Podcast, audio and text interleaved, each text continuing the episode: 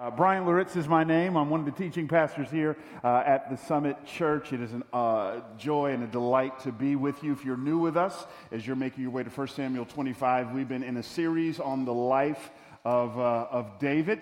Uh, and uh, I can't wait to dive into this particular uh, chapter with you. Actually, if you look at 1 Samuel chapters 24, 25, and 26, they all form a unit uh, together. And we're going to see David uh, on the run and what appears to be a very obscure, unrelatable story, uh, we're going to be surprised at how relatable it is to the human condition. I won't read the whole chapter, just pick me up in verse 23. And let me read through verse 32 into your hearing. It says, When Abigail saw David, she hurried and got down from the donkey and fell before David on her face and bowed to the ground. She fell at his feet and said, On me alone, my Lord, be the guilt.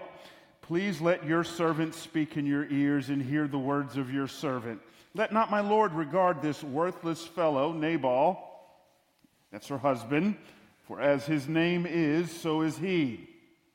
Nabal is his name, and folly is with him. But I, your servant, did not see the young men of my Lord whom you sent. Now then, my Lord, as the Lord lives, and as your soul lives, because the Lord has restrained you from blood guilt and from saving with your own hand, now then let your enemies and those who seek to do evil to my Lord be as Nabal. Now let this present that your servant has brought to my Lord be given to the young men who follow my Lord. Please forgive the trespass of your servant, for the Lord will certainly make my Lord a sure house because my Lord is fighting the battles of the Lord, and evil shall not be found in you so long as you live. If men rise up to pursue you and to seek your life, the life of my Lord shall be bound in the bundle of the living in the care of the Lord your God. And the lives of your enemies he shall sling out as from the hollow of a sling.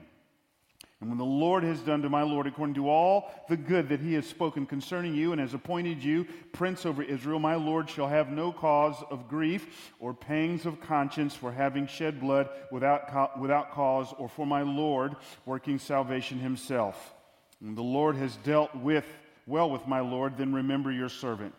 And David said to Abigail, Blessed be the Lord, the God of Israel, who sent you this day to meet me. Let us pray. God, thank you. Thank you, Lord God. It's, uh, it's in passages like these, weeks like these, when I sit down, Lord God, and just kind of pore over this particular episode in the life of David. And initially, Lord God, it's, it's a question I have. Why did you want this passage of Scripture kind of codified and, and preserved for all of eternity? And yet, the more I get into it, Lord God, the, the sweet affirmation that all scripture is indeed profitable, it is useful. And so, Lord God, would you speak deeply into our hearts from the story of a person who's clearly wronged and is on their way to exact vengeance, and yet, Lord God, ends up forgiving. That's a word I need to hear. That's a word we need to hear. Give me grace. Spirit of the living God, speak to our hearts. In Jesus' name, amen. Several of us may be familiar with a woman in history. Her name is um, Lady Astor. If that name doesn't ring a bell, she's an important figure because she was an American born uh, British politician who was the first woman to, uh, to occupy a seat in Parliament. She's also well known, not just because she was the first woman to occupy a seat in Parliament, but she's also well known because uh, she didn't like Prime Minister Winston Churchill. A fact that she made abundantly clear. In fact, if you understand anything about Churchill and Lady Astor, theirs was a well documented political feud fueled by vengeance. Lady Astor, once filled with disgust, said to Winston Churchill, If I was your wife, I would poison your coffee. To which he responded, If I was your husband, I would drink it. Uh, Winston Churchill uh, had a problem with alcohol, and this disturbed Lady Astor deeply. Once she was going to throw a costume ball at her house, and uh, some of her friends who knew of her dislike for Winston Churchill, uh, they, they asked her, what, what costume do you think Winston could wear to your, to your ball? And no one could recognize, would recognize him, to which she responded, If he came sober, no one would know who he was. Once, she got disgusted with Churchill and said, Winston, you are drunk. To which Churchill would not back down and said, Lady Astor, you are ugly, and tomorrow I shall be sober. It got pretty nasty. Back and forth, day in, day out, week in, week out, both sides digging in, no one giving up vengeance. What, what, what, what perpetrated and continued their, their feud and their fight was the refusal to respond to evil with kindness. They could not let things go. Because of their position in vengeance, it wasn't like throwing water on fire, it was only like throwing gasoline on fire. That's what vengeance does. Vengeance never makes things better. It actually makes things worse. There's a guy, he's a Yale professor. His name is Miroslav Volf, a follower of Jesus Christ. He wrote a wonderful book a few years ago called The End of Memory, and he gets exactly to this point. Look at what he says with me. He, he writes To triumph fully, evil needs two victories, not one. The first victory happens when an evil deed is, is perpetrated. The second victory when evil is returned. After the first victory, evil would die if the second victory did not infuse it with new life. You see what he's saying here? In a sense, we can't help, we can't control how people respond to us. When people want to do nasty, hurtful things to us, when people want to manipulate us, we, we cannot control that. But we can control our response. So when someone hurts me, when someone offends me, when someone violates me, and I respond in kind by turning evil for evil, again, I'm not dumping water on the situation, I'm only dumping gasoline making the situation and the scenario far worse. This is exactly what we see in our text. God by the name of Nabal does something evil David doesn't like. David says that's it, and he's starting to go down the trail of vengeance. He's going to wipe out everybody. Back and forth and back and forth they go. This is the reason why I have entitled this this, um, this lesson today vengeance, one plus zero equals zero. I know I went to Bible college and you think I don't know math. I know math full well. That's bad math by the way that we know it one plus zero equals zero, but in the mathematics of the kingdom, that is exactly spot on. When evil happens to me and I don't return it, I nullify it. And more than that, I glorify God. I think this is a word we all need to hear. I mean, God has taken me to the woodshed this week. All of us are sinners. We live in a very fallen world, which means this all of us know what it's like to be Nabal, hurt people, either intentionally or unintentionally. And all, all of us know what it's like to be David. To, to do a good deed, to, to extend kindness to people, to try our best with people, only, only to be hurt deeply. And some of you right now, maybe you found out about the infidelity of your spouse. I know you weren't the perfect spouse, but you've tried your absolute best only to discover that they have not maintained their vows and they have betrayed you deeply.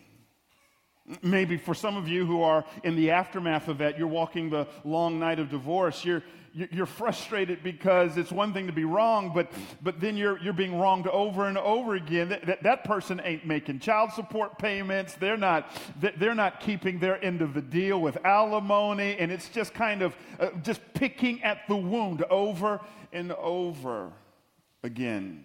Others of you, maybe you've been wrongfully terminated from your job. Hear me. This message is, is not a warning to you to say you shouldn't go to the HR department, you shouldn't file a legal claim, you, you, you shouldn't uh, seek child support payments or alimony. This, this message is not about justice, it's about vengeance. And I'll unpack those two things in just a few moments. Christians are called to justice. We're never called to vengeance. So we come to our text. Our text, of course, is right on the heels of an episode that we discovered last week, 1 Samuel chapter 24. Uh, man, of all the truck stops for uh, Saul to pull into to, to go take a bathroom break, he decides to go to a cave where David and uh, several hundred of his closest friends are hanging out. Uh, last week lended itself to a lot of potty humor, and we heard that from our pastor, so I'm going to spare you all of that this week. But here's David in an incredible way. He's got this guy who's been after him right in his hands, and his men are encouraging him. Look at God. I mean, he's put him in your hands. Go ahead and kill him. And David in 1 Samuel 24 is the picture of patience and active trust in God. Uh, this is kind of parenthetically the whole point of 1 Samuel. 1 Samuel really centers on three great leaders Samuel, uh, uh, uh, Saul, the first king, and then David. Uh, this book is not just a wonderful piece of history. In other words, God, um, God does not uh, want the, the book of 1 Samuel written merely to historically inform us. Instead, scholars tell us that the book of 1 Samuel is actually written during the darkest period of the nation of Israel's life. It's what we would call the Babylonian exile, where years upon years and decades and centuries of resisting God and trusting in themselves, God raises up the nation of Babylon, uses them as an instrument of his judgment, and then carts them off into exile. It's a period marked by overwhelming grief. That's why Psalm 137 says, By the rivers of Babylon, there we sat down and wept. And so now God says, I want 1 Samuel written in the juxtaposition of 1 Samuel. It's a stark contrast between Saul and David. Saul is a picture of pride. David is a picture of humility. Saul is a picture of self reliance. David is a picture of God reliance. This is more than just historical information. In the juxtaposition, God is saying, Israel, look at me, pay attention to me, be like David, not like Saul. But it's here we got to be careful even with that. Because David is not the hero of 1 Samuel. God is. Oh, we see that right in our text. I mean, right on the heels of 1 Samuel 24, where David is this picture of active trust and God reliance, and yeah, I've got the opportunity to kill this guy, to cut his throat, to assume the, the throne. I'm not, I'm going to trust and wait on God. Now, one chapter later, one guy with a couple of sentences who pours contempt on David, David's like, that's it, mount up strap up your swords. We're killing him and all the male households. I mean, you talk about a blatant contradiction in a matter of moments. And I just got to stop right here and say, isn't that all of us? Patient one moment, impatient the next. My wife, she'll be at the second service. She'll amen that point. Kind one moment, mean the next. That's, that's all of us. I remember some years ago, I was pastoring the Bay Area, and um, I, I, invited this guy to come out and, and speak for a midweek series uh, uh, to us. He's very well known, national platform, and um, I really wanted to use this for non believers to come. I was shocked when we put the word out the evening he was um, set to speak. People started lining up to get to our church. uh, three hours in advance. And if you know anything about the Bay Area, that ain't the Bible Belt. They're lined up down the street, and, and this speaker comes in, and we're sitting in one of the hospitality rooms, and I'm, I'm just dialoguing with us. I sense the humility, the kindness, the godliness. I mean, I grew up a pastor's kid, so I can kind of smell phoniness a mile away, and this guy just seemed genuine. And a, a, few minutes later, he gets up to preach, and, and it wasn't just a talented word. It just wasn't, it wasn't just a gifted word. It, it was an anointed word of God. Uh, and when he got finished, he did a Q&A, and I watched him handle the people with incredible grace. Only to discover that while all this was going on, he was embroiled in deep immorality and sin that would be exposed some years later. Blatant contradiction. I could talk to you about Brennan Manning, one of my favorite authors. Some of you have, have read Brennan Manning. If you haven't read Abba's Child, read Abba's Child. It will, it, it will just inflame your affections for Christ. But as you read, remember he's an alcoholic. I talked about Martin Luther King Jr. and his much noted affairs but a drum major for justice. And before you get judgmental and want to cancel them, just take a few moments and look at your own heart.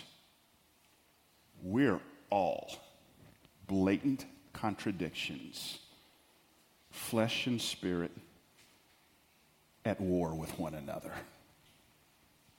There's something else here. I love this. Uh, ladies, get ready to shout three characters, three main characters in our text uh, David, Nabal, and Abigail. And this text kind of kills this um, ancient narrative that, uh, um, that women cannot be trusted under pressure because their emotions will get the best of them. If you just read the text, whose emotions get the best of who? Nabal, filled with anger and wrath, says some things he shouldn't have said, speaks out of deep emotion. David hears that uh, he starts to run an emotional fever filled with anger and wrath. We're, we're, we're going to kill this guy and all the males in his household. The only one who's cool under pressure is Abigail. She's not emotionless, she just channels her emotion in a very logical, sensible, Christ like way to diffuse the situation. This is incredible how God is using this woman to accomplish his divine purposes here on earth. Wow. As our text opens up, David's on the run. In fact, it tells us in verse 1 that Samuel, the last judge of Israel, has died. Uh, learn to read the Bible not just in its historical, theological, grammatical context, but learn to read it very much in its emotional context. David is on the run, he's living a life of a fugitive. Here he's had the opportunity in chapter 24 to assume the throne. And he's actively waiting on God, and yet here he is in the wilderness of Paran. Not only that, Samuel has died, and some scholars tell us what this means is, is that all hopes of reconciliation from a human perspective between Saul and David are out the door. I'm, I'm, I'm guessing David feels vulnerable like never before. He's a little bit on edge.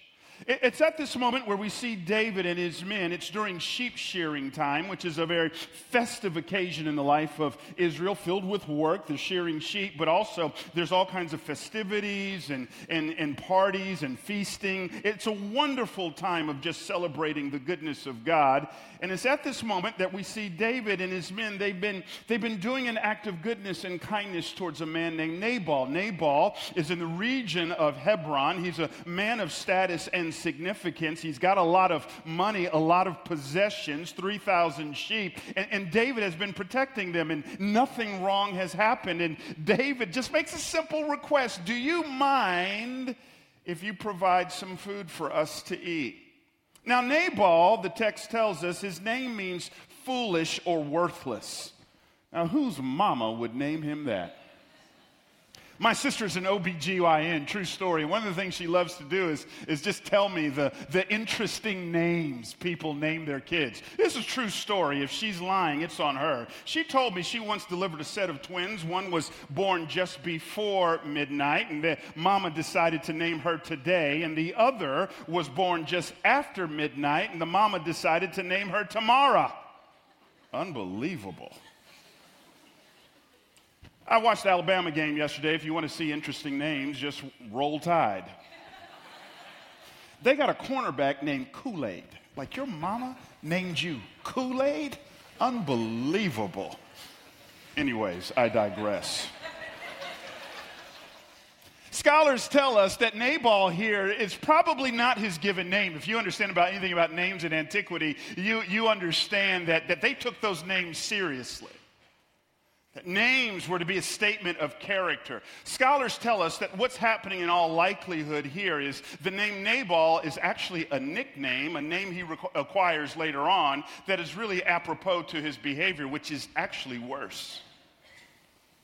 People are seeing how he's behaving, and they just decide to name him foolish, worthless, stupid.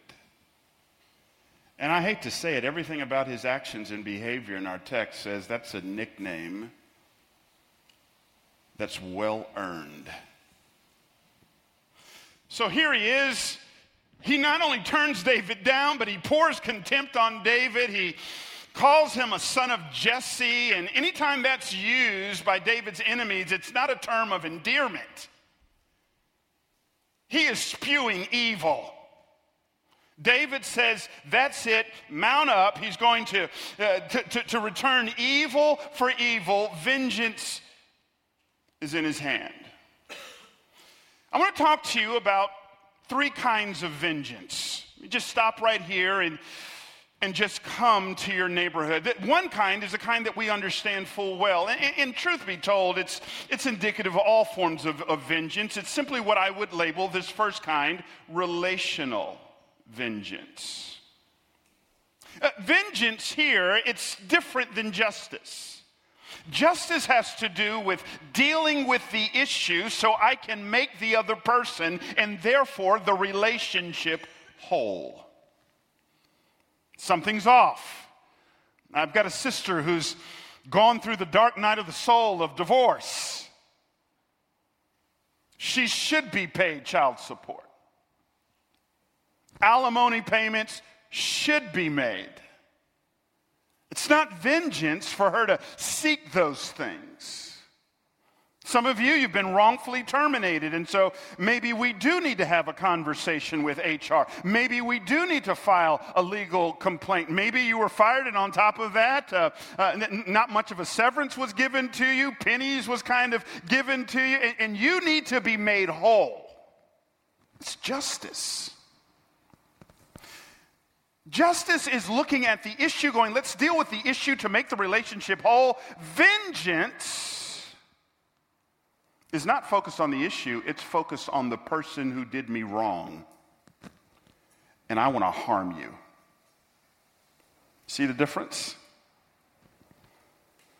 Vengeance is, I not only want my child support and alimony, but I want to ask for so much because my spirit is, I want you to suffer. Yeah, yeah, yeah. I'm going to go to HR. I'm going to go to legal. Yeah, I was fired unjustly. But it's not just about getting my just due. I, I, I'm, I'm going to file this claim because I want this company to go down. See the difference? And there's different faces of it. Some of us, relational vengeance is very aggressive. We're yelling and cussing and, and screaming.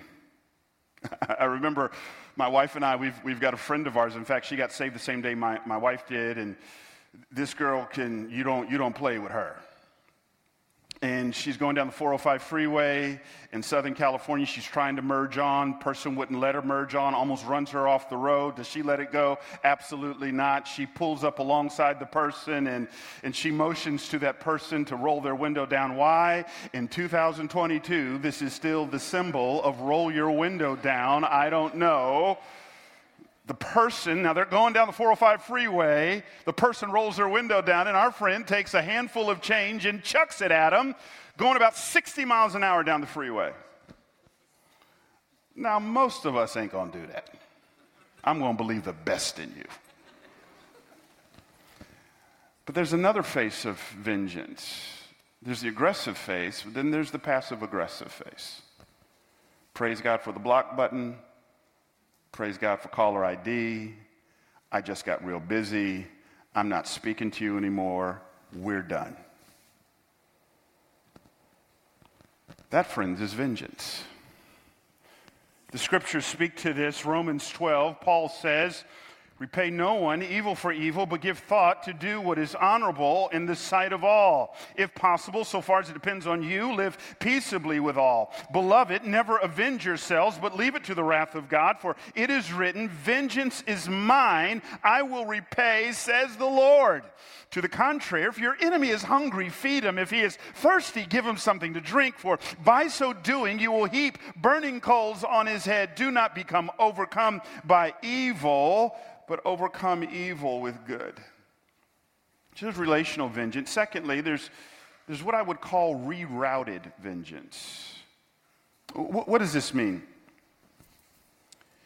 You do something to me I don't like, and so instead of dealing with it, Matthew 18, going to you, having the conversation, extending forgiveness, working towards reconciliation, what Paul says, Romans 12, as best you can, be at peace with all. Instead of doing the biblical thing, I, I, I never respond to you, I never deal with, with it. But what then happens is here's what you got to understand when you don't deal with it, other people will experience your vengeance. It's going to come out. I just read Viola Davis, the great actress. She just came out with a book called Finding Me. It's her memoir, and she talks about her own father and her father dealt with all kinds of injustices and abuse at work, but, but he never dealt with it with his employer. He just bottled it up, and he'd come home, and there was all kinds of chaos and yelling and screaming and violence. This is rerouted vengeance. And that's some of you. Your boss is driving you nuts, and you're scared to have the conversation, maybe because that could have implications on whether or not you have a job. And, and so now your family's paying for it. Your friendships are paying for it. Instead of dealing with it here, it's just going a million different directions. Others of you, you've got rerouted vengeance because there was a parent who wronged you, a dad or a mom, and now they're dead and you can't really deal with it. And, and because of that, there's a root of bitterness that's in you that other people are suffering. You've never dealt with that. It's rerouted vengeance. Others of you, maybe it's an in law that you've never dealt with, and you're getting hives already because Thanksgiving is right around the corner. It's October, y'all rerouted vengeance. Thirdly, finally, there's what I would call spiritual vengeance. So many people in our culture feel like David with Nabal when it comes to God. Hey, man, I've, I've been kind to you. God, I've been coming to church. I've been giving my money. I've been praying. I've been serving. I'm going on the missions trip. And I got cancer. Are you kidding me? I got rebellious kids. Are you kidding me?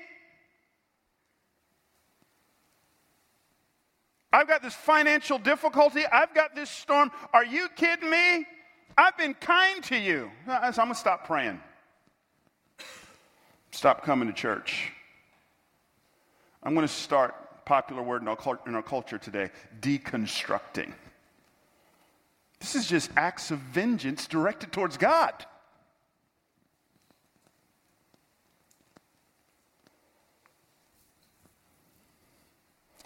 So, what's the call?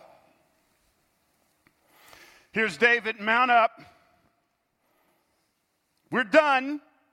I've been kind to you. This is how you want to repay me.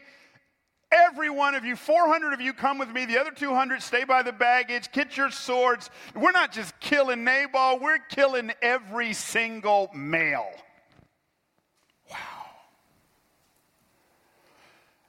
Abigail hears. Remember, it's sheep shearing season, festivities, so food is being prepared. Abigail's like, mm, we got to do something about this. So, what does she do, She hurries up, she puts this meal together. I think she's able to bring it together so quickly because, again, it's sheep shearing season, it's time for feasting and festivities. This stuff is already coming together. She rushes out to David in the section of our chapter that we read. In essence, what she's saying is, Hey, David, l- listen, listen, I know you're hot, I know you're angry, but I just need you to glance at the rearview mirror of your life. Do you want to be able to look back and see a trail of blood? In other words, do you really want your life marked by getting even with people and not letting stuff go? And she says in so many words, we're talking about Nabal. You're the anointed king, he's worthless. I love what Andy Stanley says. Andy Stanley says the problem with getting even is that it makes you even with people you don't even like.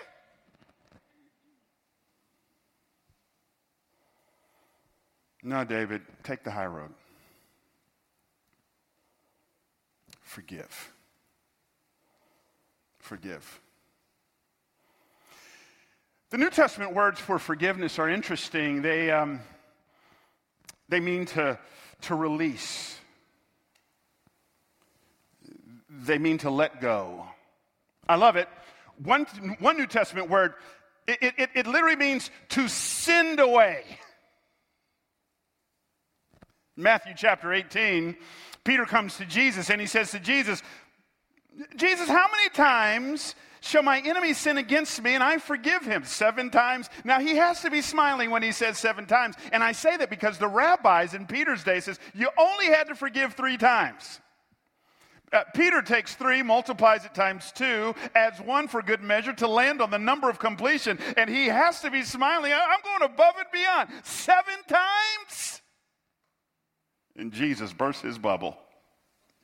No, Peter, I don't say seven times. I say 70 times seven. Now, again, I went to Bible college, don't know math that well. I think that's 490 times. And right now, someone in this room just said, Praise God, because this person's on 489. we understand Jesus is employing a rhetorical um, device. He is using hyperbole, he's exaggerating to make a point. Our horizontal forgiveness of others is to be unending because the vertical forgiveness we receive from Him is unending. And then to cement his point, he tells a story of a person who owes 10,000 talents. Scholars say that's billions upon billions of dollars. Uh, one preacher says what this person owes is akin to putting America's debt to China on their shoulders. You can't ever repay it. And the king, the one he owes the money to, says, throw him in jail until he should pay all of it. Are you serious? He's not getting out. And finally, the text says, moved with pity or compassion, the king says, You know what? I release you. Open the doors, send you away. You're free. It's at this moment I'm going to, are you kidding me, king? I understand he can't pay all of it back, but, but you can get some of it back. Doesn't make sense. And I think that's the point. Forgiveness is irrational. What's rational is to keep score. That makes sense. Vengeance is a very good scorekeeper. Forgiveness turns off the scoreboard. Many of us in this room may be familiar with the name of Charles Roberts IV. Uh, several years ago, long story short, he was frustrated with God, so he decided to take his frustrations with God out on the local Amish community. He walked into uh, the local Amish school, uh, took out an assault rifle, and just unloaded on a group of fourth grade students. Then, when he was done, in an ultimate act of cowardice, he took his own life. Many of these students died.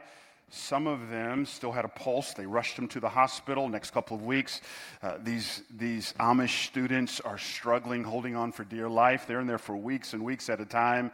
And this is where a problem, another problem comes in, and that is the mounting medical bills in this specific Amish community didn't have adequate medical insurance. So the global community heard about this. We all pitched in millions upon millions of dollars over what they actually needed, came in. Uh, the Amish elders in had a discussion what do we do with the excess? They held a meeting in a room similar to this, and one of them said, Well, what about the widow of Charles Roberts IV? Who will care for her? So they voted. They said, Let's give her a million. They marched to her house said, We hold no grudge against you. We, we release it, we're sending it away. Here's a million dollars, care for your family. And I love it. A reporter said, Forgive? How can you forgive? Need, need I remind you what her husband did to your kids? How can you forgive? And I love what this Amish elder said because we're Christian.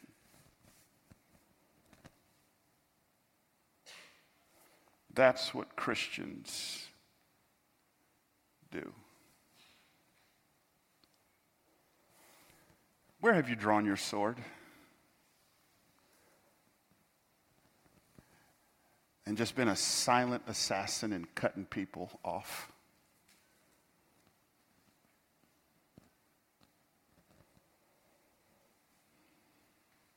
Where have you murdered relationships?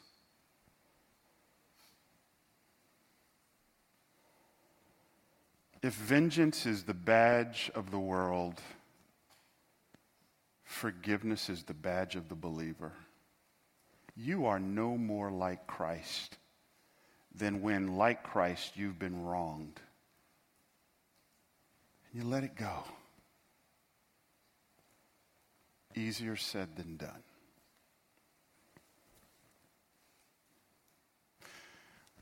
Newsflash, we don't have the capacity to do this. You should be feeling like right now. This is where I, I love John Wesley. John Wesley was asked his paradigm for preaching. He says, My paradigm for preaching is simple overwhelm you with law, rescue you with grace. You should feel overwhelmed right now. I can't do this. And that's exactly the point. You can't. That's why you need a Savior. And we catch a glimpse of that in our, in our text. And the Christ like figure in our text ain't David, it for sure ain't Nabal, it's Abigail. What does she do? She prepares a meal. What's a major element in the meal? The lamb. What does she do? She, she rides a donkey she comes out to David in humility. She throws herself at his feet. And what did she say? On me and me alone be his guilt. If that ain't Jesus, I don't know what is. Jesus comes to earth, Philippians chapter 2. In great humility, he humbled himself. Jesus rides into Jerusalem on a donkey the night of the Passover, where they thought Jesus was going to say that this lamb represents the lamb of our forefathers, and we took the blood and put it over there. He says, No, no, I am that lamb. And what does he do on the cross as they're jeering at him? Father, forgive them, for they know not what they do.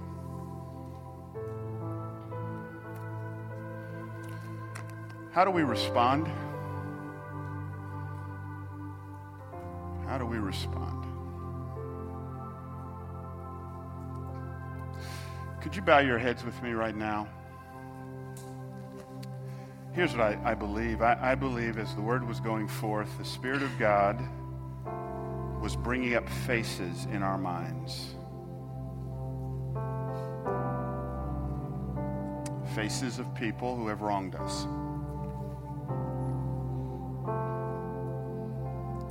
Think the Spirit of God's been messing with some of us. Whispering you need to forgive. If you're here today and there's a Nabal in your life, and please let me be careful, let's not act like none of us have never been Nabal to someone else's life. But you're saying, Bryan, I've been wronged. And I, I need gospel saturated power to forgive. I, I, I want to take that step. I'd love to pray for you. I'm not going to call you to the altar right now. We can do that after service, and I'll be here to pray with you. But if you're here and you're saying, "Man, there's someone has wronged me," and I just, I just want you to pray for me. Would you just stand to your feet right now across this room? Just stand to your feet. Someone here today, I've been wronged. Just, yes, I just need you to pray for me. Someone, someone else. Yeah, I'm, I'm just wrestling. Yeah. Someone else, someone else, someone else, someone else. I've been wronged. Yes, I see you. I see you. We're not going to ask what the wrong is. But we just want to pray for you. Someone else. Is there someone else today who would say, Yes, just need prayer for forgiveness? Yeah, I see you. Still standing, still standing. Me and some of the leaders will be at the altar after service. For those of you who are standing, or maybe you don't feel comfortable standing, we'll be right here to pray with you. But I want to pray right now for those, my brothers and sisters, who are standing. Father, in the name of Jesus, we live in a very fallen world. Marked by sin, We have been hurt. We will be hurt. We will hurt. But thank you for the gospel of Jesus Christ.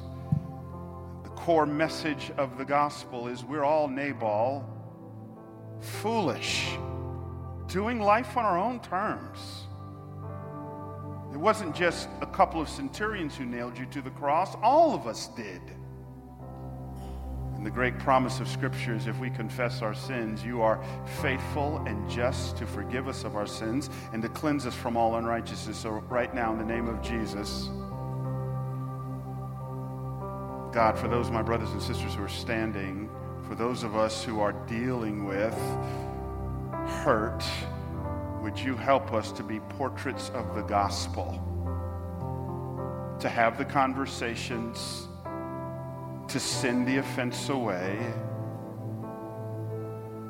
because vengeance is the insignia of the world.